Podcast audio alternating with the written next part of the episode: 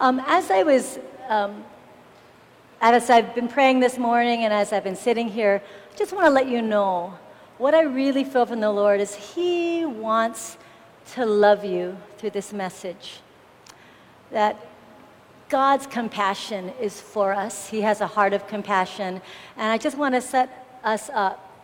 I want you to know that um, this morning He has a message of encouragement and of love for you.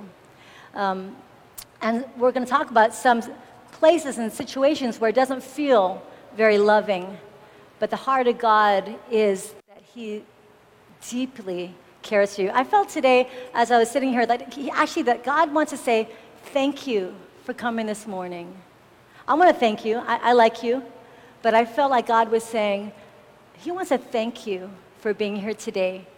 And some people won't know. Some of you, it's really hard for you to be here today. Some people won't know what it cost you to be here this morning.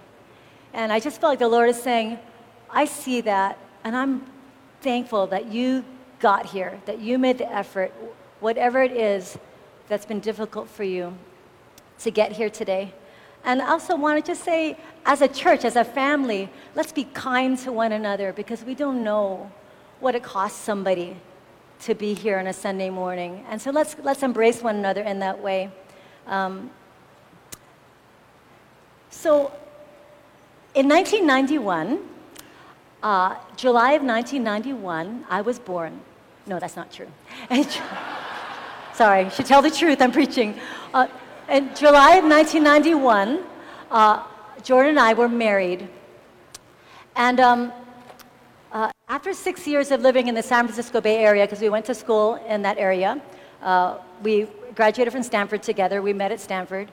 Um, uh, we had a really close knit community uh, of college friends and church friends. But Jordan had the sense in prayer that he was supposed to get out of the area. It was pretty clear. And it became even clearer because, like, a week after that, he got a, a letter saying he got a full ride to go to grad school at the University of Chicago in political science.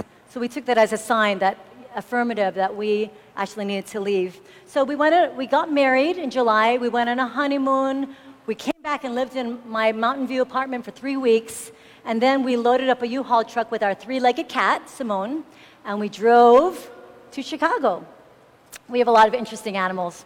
Um, and, and, so Jordan has talked many times about our time in Chicago, but you haven't gotten, gotten to hear my version of it. So, um,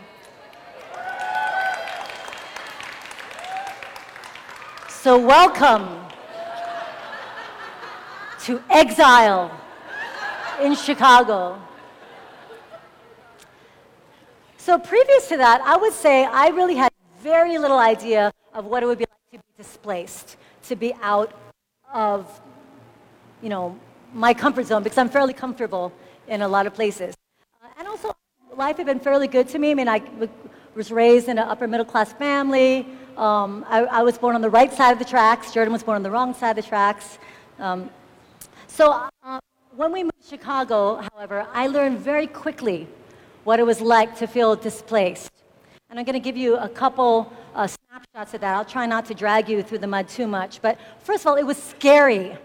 Like the first words that we heard, we got out of our, our U-Haul truck, we, we pulled up to a, oh, wait, there's a picture of, oh, that's Jordan. He's, he's trying to figure out how to get to where we're going. He's very uncomfortable. He has to read a map. I don't think he asked for directions. So the first words that someone said to us, we got out of our U-Haul truck and we were at next to this Catholic like ministry house, and the priest kind of turns to us and he mutters outside in his yard and he says, There are some sick people around here. That's the first words we heard when we landed in Hyde Park. Somebody had pulled up all his flowers or something like that just for fun. Um, our first night eating in a pizza joint, I had, for the first time I saw someone run out of the restaurant to, and not pay their bill and saw a cop like dive and tackle him. Like that was exciting. Um, I learned how not to smile and look at people on the street. Because if you do, you'll get racial slurs, you'll get come ons. So I learned that you can't do that. Um, I was once pushed off the sidewalk by a bunch of high school girls, like walking down the street, you know, and I just, they just pushed me off the sidewalk. Like, whoa. Um, I, I used to carry pepper spray, mostly for my dog in case he got in a, a dog thing. But we also used the club. Does anybody know what the club is? All right. Do people use the club here? Seriously? You use the club here, Sandy? Oh, okay, all right. But like, I was shocked. I'd never used it. You put it on your steering wheel so nobody can steal your car. Every day, we had to put the club on. I just, so, so shocked. Now, environmentally, I felt very displaced because it was cold. I mean, it's cold. I'm not talking like 60 degrees. We were cold, right? This is like I learned how to scrape the ice off my windshield, my freezing hands, then get into my freezing car. Oh, and it was dark. Like at 3:30 in the winter, I'm walking home and I'm racing, racing the sun because it's getting dark. Oh. I mean, at, at the University of Chicago, they had a slogan that they wore very proudly. It was this Hell does freeze over. now, relationally, I felt pretty displaced. Um, uh, you know, we came from a super tight knit, supportive group of, of friends. Well, we show up in Chicago, and it's just Jordan and me. We don't have any relationships, we don't have a church. It's just him and me. And if you guys know Jordan, some of you know Jordan, some of you know me, some of you don't know us so well, but, but this is what we're like. It's like Clint Eastwood meets, uh, what's her name? Julie Andrews. right? So we're starting out our marriage, and we have some relational things to tackle coming up. It's, I mean, we're very much in love. It's, you know, very, very exciting, but we don't know what, we're going to start to feel like aliens in certain ways pretty soon. Uh, when we landed on campus, we asked a, a campus ministry worker, like, Where's, where, where do people go to church? And he laughed at us because there weren't any living, viable churches in the neighborhood. We ended up uh, um, driving north 45 minutes to Evanston, which is on the shore, uh, up to, um, it's a nice part of town. And I was so desperate to be long somewhere where I felt good, I signed us up for the worship team auditions right after church. That was our first marriage argument. Um, financially, I felt pretty displaced. Uh, we're, you know, you're a couple, you're supposed to do this on your own. So, you know, Jordan had a stipend, which was good, but I needed to get a job it was, it was a new experience for me, and we don't want to rely on, you know, my, our parents and things like that. You know, this is a confession. It was hard for me to learn how to buy generic groceries, like generic labels. Like, really?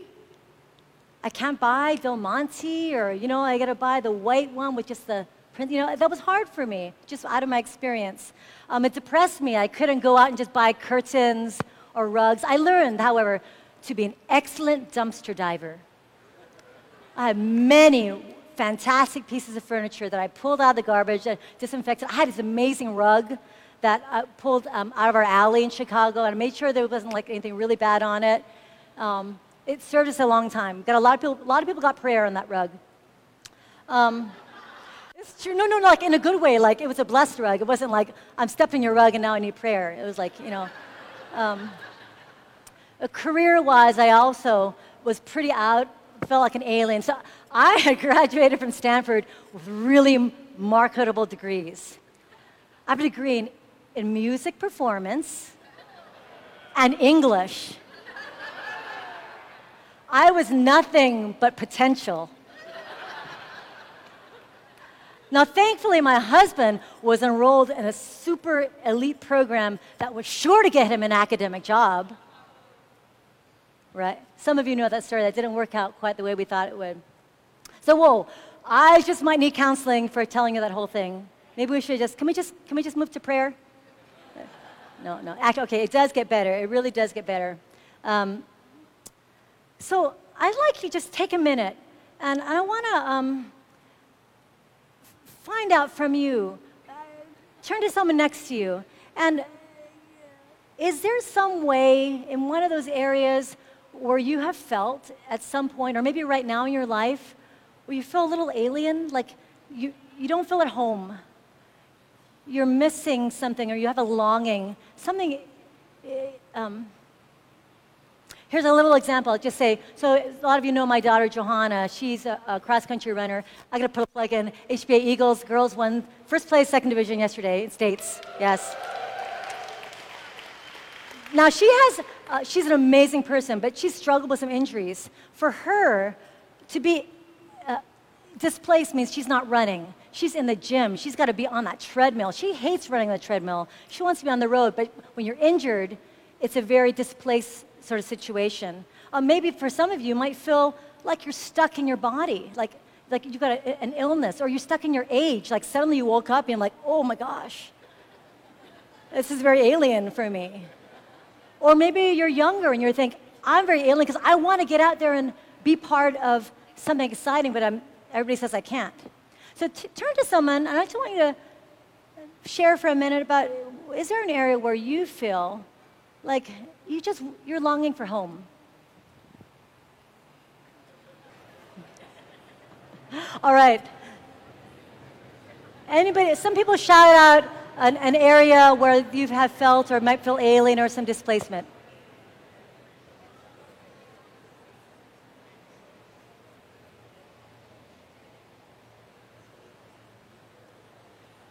You're all right at home. Anybody? Someone let me know where it's an area where you have felt or you have a challenge of feeling displaced. Work. Awesome. Yes. Amen.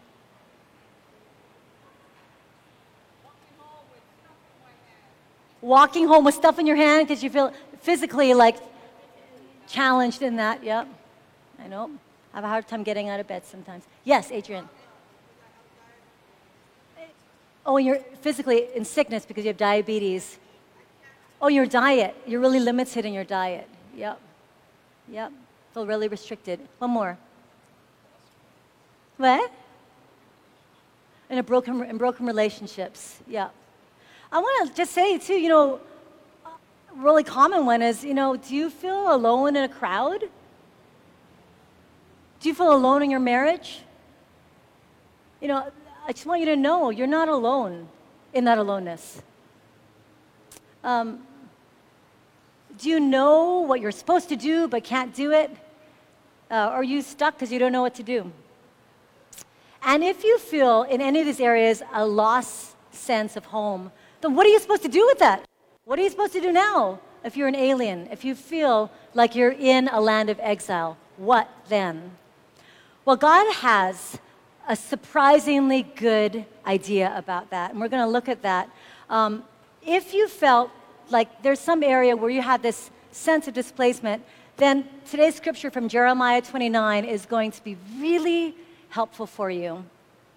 Um, it's a letter that the prophet Jeremiah wrote to the exiles uh, from Judah uh, because in the 6th century BC, thousands of Jews were deported to Babylon en masse, and it was the capital city of um, their captor, King Nebuchadnezzar. And Jeremiah writes to them to give them a very specific approach and a strategy for their breakthrough in that place of exile. Uh, before we read that, I want to just give you a really short little historical setup for it. It's, it's kind of interesting, and I like it, so I'm going to read it. Um, so, Babylon. They were sent to Babylon. Babylon was a lot like Chicago, it was big. Now, when we lived in Chicago in 1991, Chicago had about almost 3 million people. Well, Babylon was probably the first city in the world to reach over 200,000 people. And it was about 200,000 people when the Jews were sent there. Um, it's an important city. Um, it, just like Chicago, it had lots of building. You've heard of the Hanging Gardens of Babylon? They were in Babylon. And um, they had, um, it was called the Jewel of the Ancient World. Very exciting in some ways, unless you're a captive, pretty exciting central place to be. Now, how did this deal go down? How did this whole exile thing happen? Well, King Nebuchadnezzar used to use this very clever strategy when he conquered a people in order to pacify them, keep everything nice and moving slowly, he would just take a whole bunch of them and bring them into his city. That's how he kind of kept the peace. If they would, so the Jews would refuse to pay tribute, and they kind of rebelled against him. So he, you know, just as punishment, but also to keep things flowing, he just brought thousands of them uh, into his city. Um, now, that's the political kind of way of how it happened, but there's also a God backstory because there's always a God backstory in the things that happen in life. And from the perspective of Jeremiah the prophet, this is what happened. The Jews uh, had drifted in their faith. And they had begun to worship false gods, and they worshiped these false gods in really horrific ways, like no children in the crowd. So they would sacrifice children, you know, to the false god Molech. And they were repeated, repeatedly unrepentant on this. Um, finally, uh, after his warnings were ignored, um, the Jerusalem did fall, and Nebuchadnezzar came in and did his thing. Um, but even in that, Jeremiah um, said, You guys are getting these consequences, but God is still with you and He has a plan for you. So that's what we're going to read uh, going forward. I think it's up there. Oh, that's the Hanging Gardens of Babylon. Okay. So this is from Jeremiah 29, uh, 1 to 9.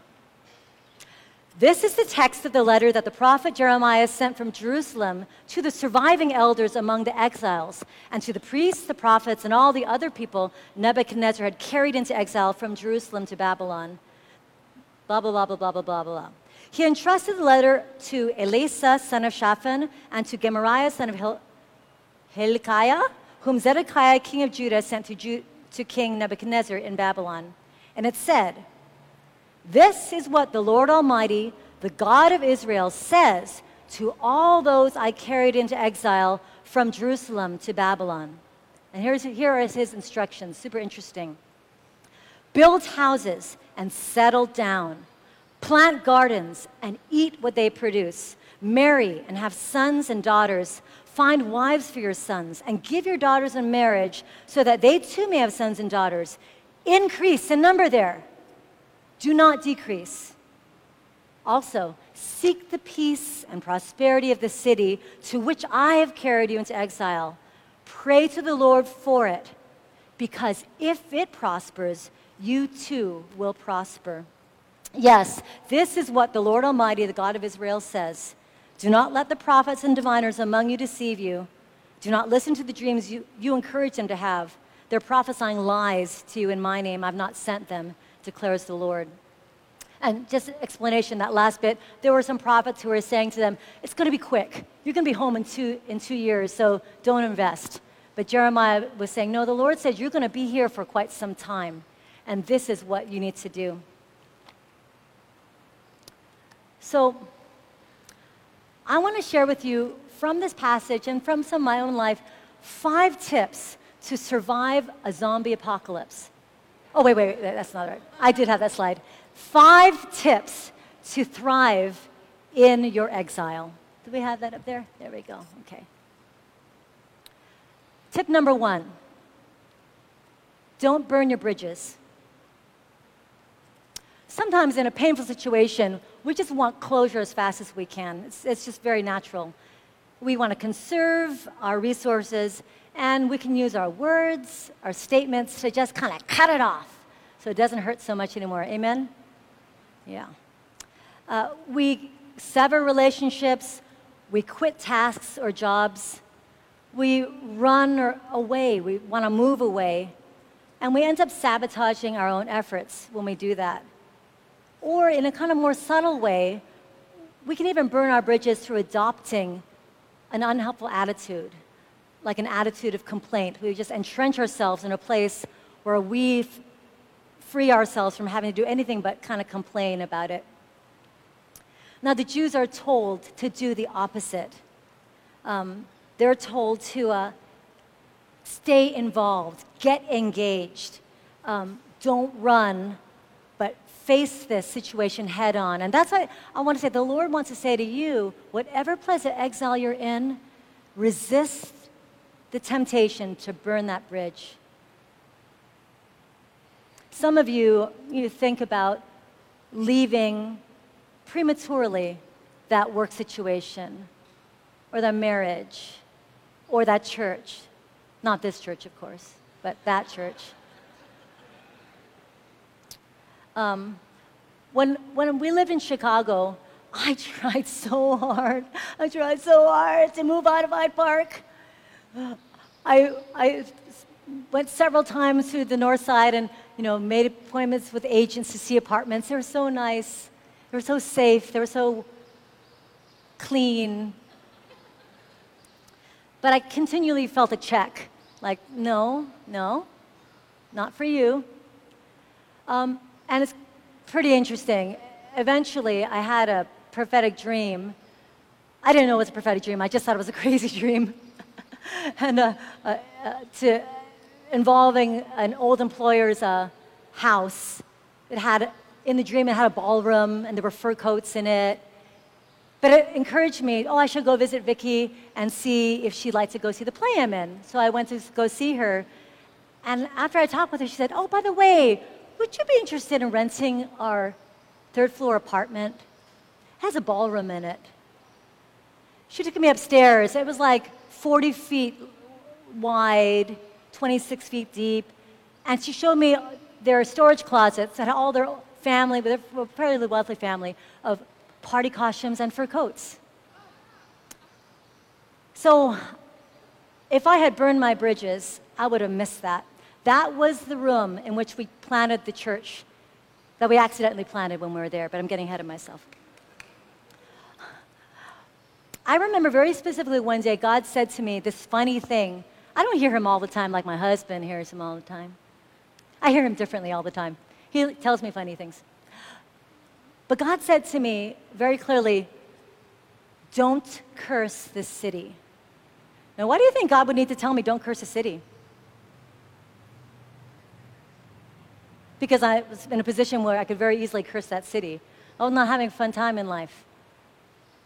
But because he told me that early, I had at least the good sense to zip my lip and try to have an attitude of support for the city. Like, okay, nice dumpsters, nice traffic. No, I kept an open mind and I was able, I think I only got really mad once in the seven years that we were there about the city. And I got to love that city by the time we left, through a number of different things, I felt like it was my city. It was my city. I knew where everything was. I was, I felt very comfortable. I could, I learned how to drive stick shift when I was there, and I learned how to like, you know, back in, reverse. I'm a really good parallel parker because I live in Chicago. Um, but it's important not to burn the bridges because you might need them. God might have a plan for that bridge. And it's important, with your words, not to poison the water that He might be providing for you to drink. So I want to encourage you. It's, it's God's kindness to you to say, don't burn your bridges. Keep your words in a place of blessing. Number two, second tip for a breakthrough in exile. First one was don't burn your bridges. Second one is grieve purely. When you're in exile, you can be sad. You'll be sad a lot. When you feel displaced, you will need to do something with the pain. I spent a lot of tears. Jordan spent a lot of tears in our seven years that we spent there. Learn how to have a good cry. Gentlemen, learn how to have a good cry. I want to share with you um, um, Elijah Yip was kind enough to share uh, a, um, an experience he had recently uh, in which he had discovered. Thank you, Elijah, wherever you are for this. Thank you, Elijah. Elijah is one of our amazing uh, veteran um, ministry leaders. He and his family have poured in so much into ministry, both in the church and in the workplace. He's a smart guy, he's a lawyer, you know, he's a good planner. But Elijah um, had discovered uh, that he was feeling blocked because of deep wounds of disappointment in his work life and in his ministry life. And he didn't know how to handle them. He was having just hard time making progress. Um, and he said, I like this, he said, um, he had been covering them over with generic declarations that God is good. That's really good. I'm a worshiper. Say God is good. But sometimes you just need to say, God, this hurts. This hurts. And he said to me, uh, he wrote to me uh, this morning when the disappointments bubbled to the surface in prayer, I let it flow unrestrained. I wept. I told God how much it hurt to not see the fruit, to feel like it was all a waste. Now, I know those are lies, but there was something cathartic about owning up to my feelings. It was necessary to get the disappointment out before I could earnestly internalize the truth that God's not a stingy taskmaster who's withholding fruitfulness. I like this. It's kind of like draining the pus out of a blister so it can heal. Yeah. So there is a place. I'm going to just say, in this church, you guys, you have permission to be sad. You have permission to grieve. And we are going to be with you. We're going to be for one another. We want to be a place of both rejoicing and a, a safe place of earnest tears, okay? Amen? Yeah? Okay. Turn to someone next to you and say, It's okay to cry. Tell them, let it out. All right, thank you. Uh, tip number three in five tips for breakthrough in exile. We said, uh, don't burn your bridges, grieve purely, and this one I like. Number three, there are babies in the bathwater. Antonio, if you want to have a great conversation, talk to Antonio. He's just a fantastic listener and conversationalist, and he's like, What does that mean? I don't know what that phrase means. Let's explain that. So here's what that means there's a saying, have you heard it? Don't throw out the baby with the bathwater.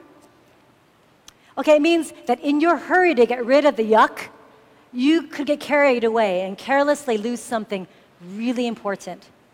So, um, in, in a place of exile or a place of a difficult time in life, the water is really dirty. You may not know what's in there. You may not see your hands, but I'm telling you, there are babies in the bathwater. God says to the Jews, in this hostile environment, I have a plan to prosper you. Engage intentionally. When you do that, when you engage intentionally, even though you don't know what you're doing, you're building, you're planting, you're looking, you're trying, you're stepping out, you're, you're worshiping, you're getting involved, you're serving in the church, you're stacking chairs, you're serving in kids' ministry, you're talking to your neighbor. You are going to find a baby in the bathwater. And your job is to raise that kid. Um, in Chicago, I didn't know. I didn't know. I didn't know what was coming. There were breakthroughs coming. There were lots of babies coming. I had no idea. Um, uh, there's a couple, um, a couple quick pictures here. By the time we left Chicago, I had discovered a few babies. This is one of them. Um, I, Jordan was such a, he's so, my husband's so great. He's like, don't get a boring job that's going to take all your time. Go do something fun that we can't do when we have kids. So I auditioned for a community, um, uh, a Park District Community Theater show. And that led to like another audition for like a musical. And then that led to signing, signing up for a talent agency. You should see my first headshots, they're horrendous. I look like Narcissus Queen. It's very cute. Um, but they got better. When you start trying things, I'm telling you, you will not be good at them. Do it anyway. It will not be an ideal situation. Do it anyway. Get involved. What happened to me was I started just one thing and led to the next. By the time we left Chicago, I was a member of all three actors' unions. I have been in TV, commercials, live industrial. I've been on the Bozo show. I've been on the Bozo show. I had folded napkins at restaurant conventions. I had demonstrated Colgate toothpaste. I had, uh, uh, what else I had done? Uh, I don't remember. TV, commercials, movies, print jobs, you know. I was a foot model once. No, I was a hand model. I can't remember what it was. I was an appendage model. Um, so God prospered me in a career that I did not know was going to end up that way. Uh, another baby that we found also started small. We were driving to that church on the north side 45 minutes, and we were the old kids because we were grad students, and there was no good church in where, where we lived, and we had that uh, tiny two door Honda Civic that could fit like four normal people. And so we would, of course, drive like eight large Asian kids in that little Civic every week up to church. We got close, got connected. Um, that group of kids convinced us to start a small group in our, in our ballroom apartment. That's what led to the planning of the Hyde Park Vineyard. That church is still there now. We went back, there it is. Uh, we went back last year for its 20th anniversary. It has a building. We're so jealous. It has a building. Um, it's multiracial. It's, it's thriving. It has great relationship with the neighborhood. Uh, it's planting other churches in the city. There's probably seven or eight leaders from that church that we grew up with who are now leaders across the country and some other places, parts of the world. Um, I did not see those babies coming, but it started with, you need a ride to church? Okay. you are sure you want to sit in the back seat with four other large people? Okay. Get involved. Um, uh, I think the last picture here is, is the day that we drove away from Chicago. Look how happy we look. Use my spirit lifting up. Um, there is a day when your exile will end in that place where you are. But the goal is how do you want to leave? How do you want to leave that place of exile? Do you want to leave a rich person or do you want to leave as someone who just made it? You want to leave rich, and God's plan for you is to leave rich. His plan is when you leave your place of exile is to go loaded. That's what happened with the people of the Jews, right? They left their exile having increased. He said, Do not decrease. They had a lot of marital relationships, they had a lot of kids. They left with large numbers and large influence. Um, I did some extra research on how the Jews left uh, their exile. This is fascinating. Listen to this. This is crazy. After their 70 years in Babylon, they left um, with their alphabet changed. They changed their writing system. They had used the Paleo Hebrew alphabet, and when they left Babylon, they were now using an Aramaic script, which set them up for the common tongue of most of that world. They become uh, more culturally relevant from the time they were in exile. Another thing that happened to them is they had always, previous to exile, been tied to the physical structure of the temple. For the Jews, to not have the temple was like, that's the worst thing. When they left exile, they had become a people who didn't need the physical temple in order to be the people of God. It, they, uh, Israeli philosopher and biblical scholar Yehezkel Kaufmann said, The exile is the watershed. With the exile, the religion of Israel comes to an end and Judaism begins. Their identity as a people and as a faith becomes massively flexible and transportable. And the last thing about their exile was since the time of their exile, they used to be very, you know, kind of they're a small little country, small little people group. Ever since that Babylonian exile, there have been large groups of Jews living outside of their country. Okay, there are Chinese everywhere around the world, but we're a big people, we're a big country. But there are Jews everywhere around the world, and it began with the exile. God used the exile to promote, to increase. That's what He wants to do for you and for me. How am I doing, Antonio? Getting close? Okay, all right. My director is talking to me. Ah, director.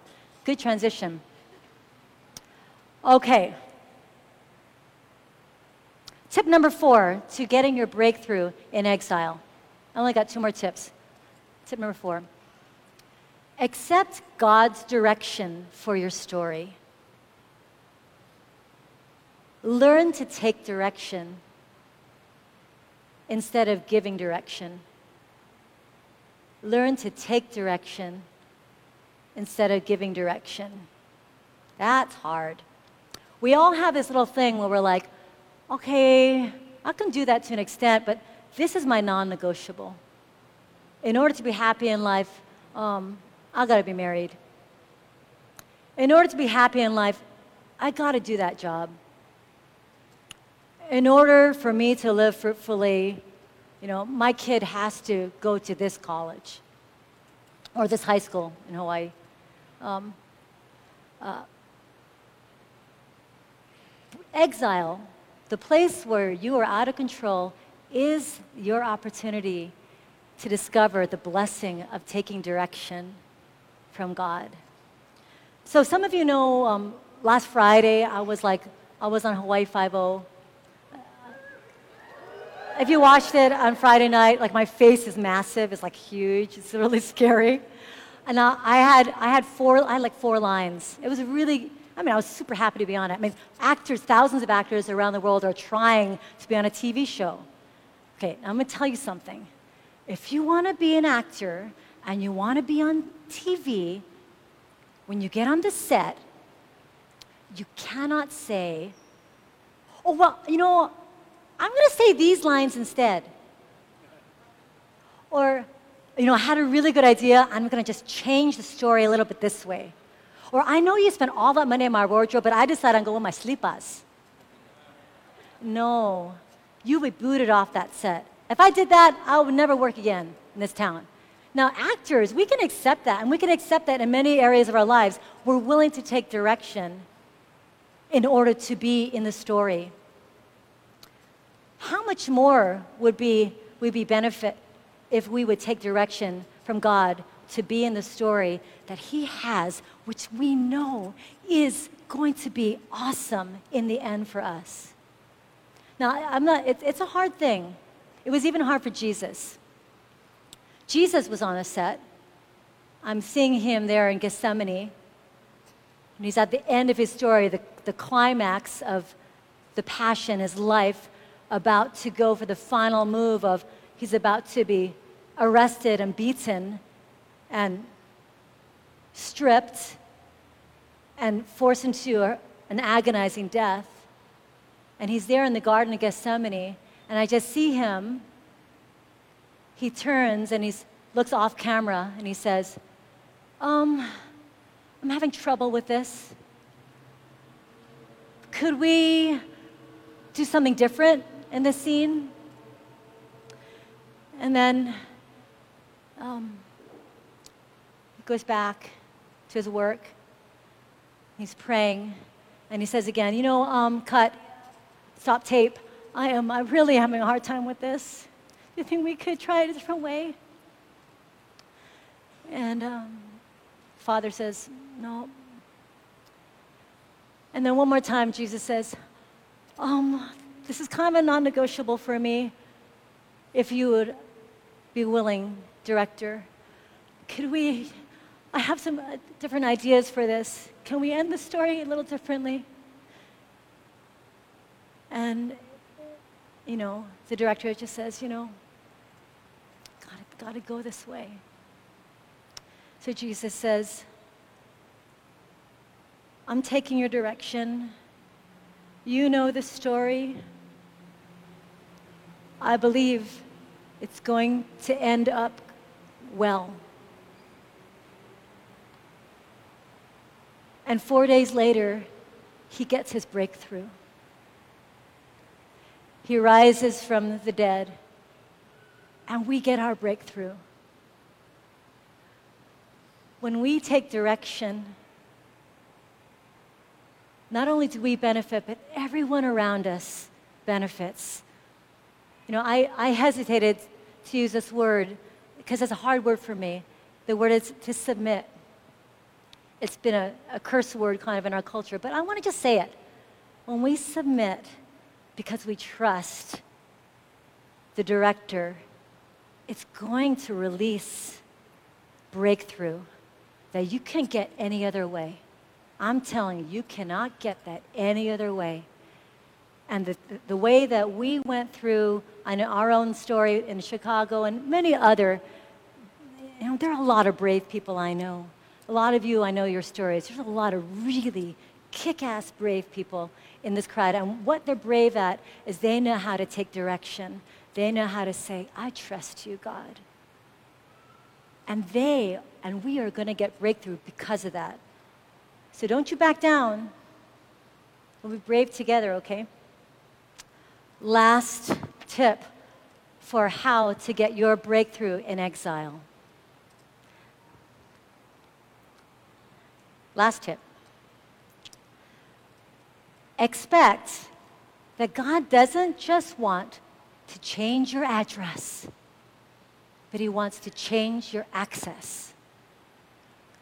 He may not want to just change your location, your address, but He wants to transform your access to increase it. Now, what I mean by that is, um, you know, I tried, like I said, really hard to leave Hyde Park. But in the end, really what he wanted was he wanted to give me access to Hyde Park. He wanted to give me access to Chicago. He wanted to give me access to the world that I would get through that.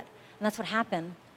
Um, like I said, some of you are thinking about, uh, I just want to get out of here. I've gotta get out, gotta get out of this marriage, this circumstance, this job. But there may be a whole new level of blessing and capacity and power that He wants for you right in that place. So look for it. He doesn't want to just change your address, but your access. Last year, funny story, small story. I, you know, okay, it's not like, not really, but we're kind of in exile in Palama.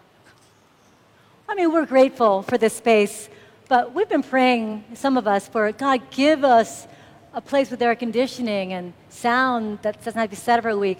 We feel sometimes like we're in exile here a little bit. So I was praying. I was driving off the freeway going to the office, and I said, Lord, please open up a new space for us. And I felt like He said, um, you haven't gotten the blessing yet of this place, or you haven't yet given the full blessing you have for this place. So I got to the office and I said, Antonio, let's do it. Let's clean up this office. We took out six truckloads of junk. Some of you guys helped, you YM guys, helped us take out six truckloads of junk. We got that carpet torn up. Juan Escobar painted the walls. It's a brand new place. And there has been since that time a tremendous increase of access in our church through that space. So that's just a, that's just a small example. Yeah? Yeah.